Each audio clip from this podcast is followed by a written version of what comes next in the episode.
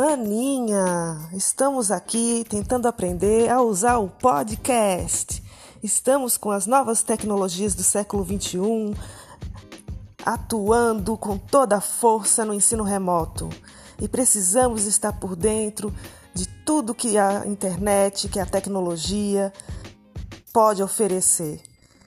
Esse é um momento de aprendizagem sobre podcasts e eu espero que a gente consiga aprender para poder fazer um trabalho com os nossos alunos, pois a minha amiga fez e ela disse que foi muito rico.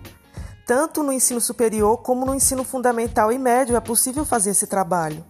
É só pedir para que os alunos executem, né? Vamos supor, estão trabalhando determinado assunto, ou você distribui como se fosse seminários, você fala de tema tal, tema X, tema Y, tema H e aí eles vão trazer no podcast aquele tema, de, é, de acordo com a sua disciplina. E aí tentar, eu estou tentando, tentando aprender ainda, né? A como colocar isso de forma que eu mande o link e os alunos tenham acesso aos podcasts dos colegas. Então, para isso, eu tenho que aprender a mexer. Eu sei que eu vou colocar uma musiquinha no final depois disso aqui e tentar colocar uma capinha para ele. Eu não sei se eu vou conseguir, que eu ainda não fiz isso. Vamos ver o que, é que vai acontecer, né?